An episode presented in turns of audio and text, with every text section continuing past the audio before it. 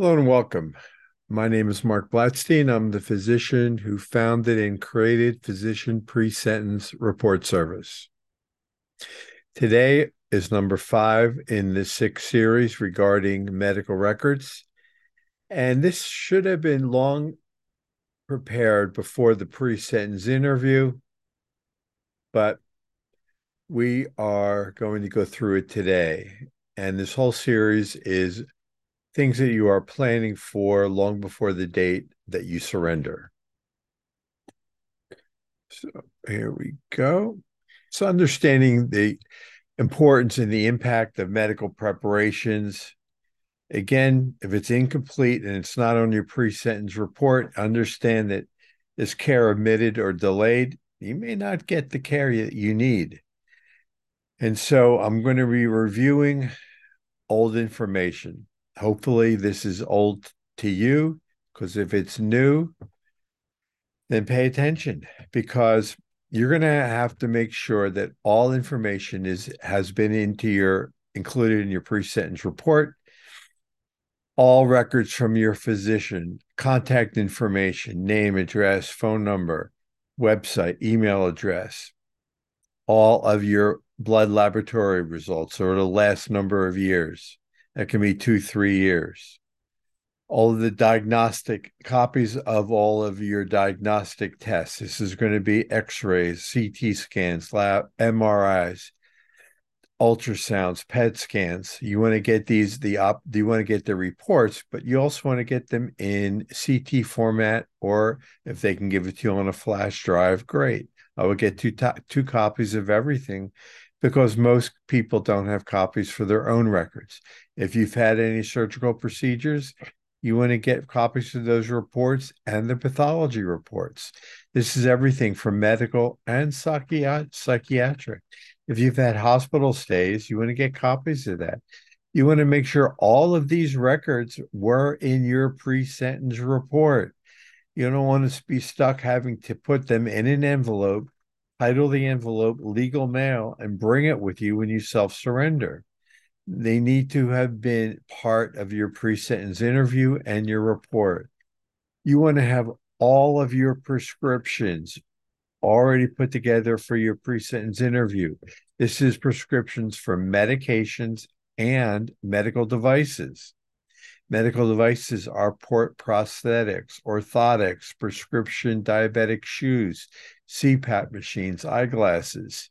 If you have oxygen that you use every day, everything. Don't take anything for granted. And all your medications, long before your pre sentence interview, should have been gone through with your attorney and then reviewed by yourself or with your physicians. The medications are on formulary. There are three different tiers. The tiers are going to be either they're on form, everything is generic. So no matter what you're taking, you need the review. If it's on formulary, which means that the farm, the of Prisons will have it available for you. If it's non-formulary, according to their list, then it means they have it available, but they're not going to give it to you easily. You may have to wait six months to 18 months to get it. Well, that's not a long that's a long time to go without being given the medication, which means that they're going to try and give you something different. You want to be able to take the formulary list online to your physician. I have all the medications in, you know, on my spreadsheets here. I'm more than willing to work with you. Or whoever else that you're using to guide you, I'm sure if you have a consultant, they'll have that information available for you also, or your attorney. Then there's medications that, if they're not available, they're going to be therapeutic subst- substitutions. Well, if it's not available, you want to make sure you have your physician available in this decision making process. And that's because whether it's non formulary or non available, you need the doctor to review the drugs that the Federal Bureau of Prisons has as an option. And if your physician feels that these drugs don't meet the standard of care in the community, not only should you ask the physician for a him the for him or her to write a letter stating that they may not meet the standard of care in the community. But in addition to that, you, your attorney may feel, and I'll agree, that hopefully they're willing to come to your sentencing hearing because the judge is going to want to speak to them.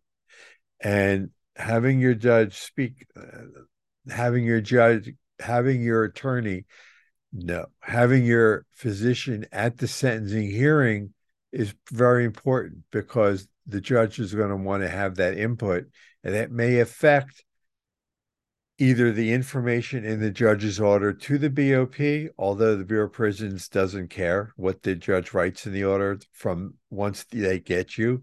But maybe the Bureau, maybe the judge will say, listen, they may order you just to stay home and be under um, supervised release, but under, you know, home detention. I don't know.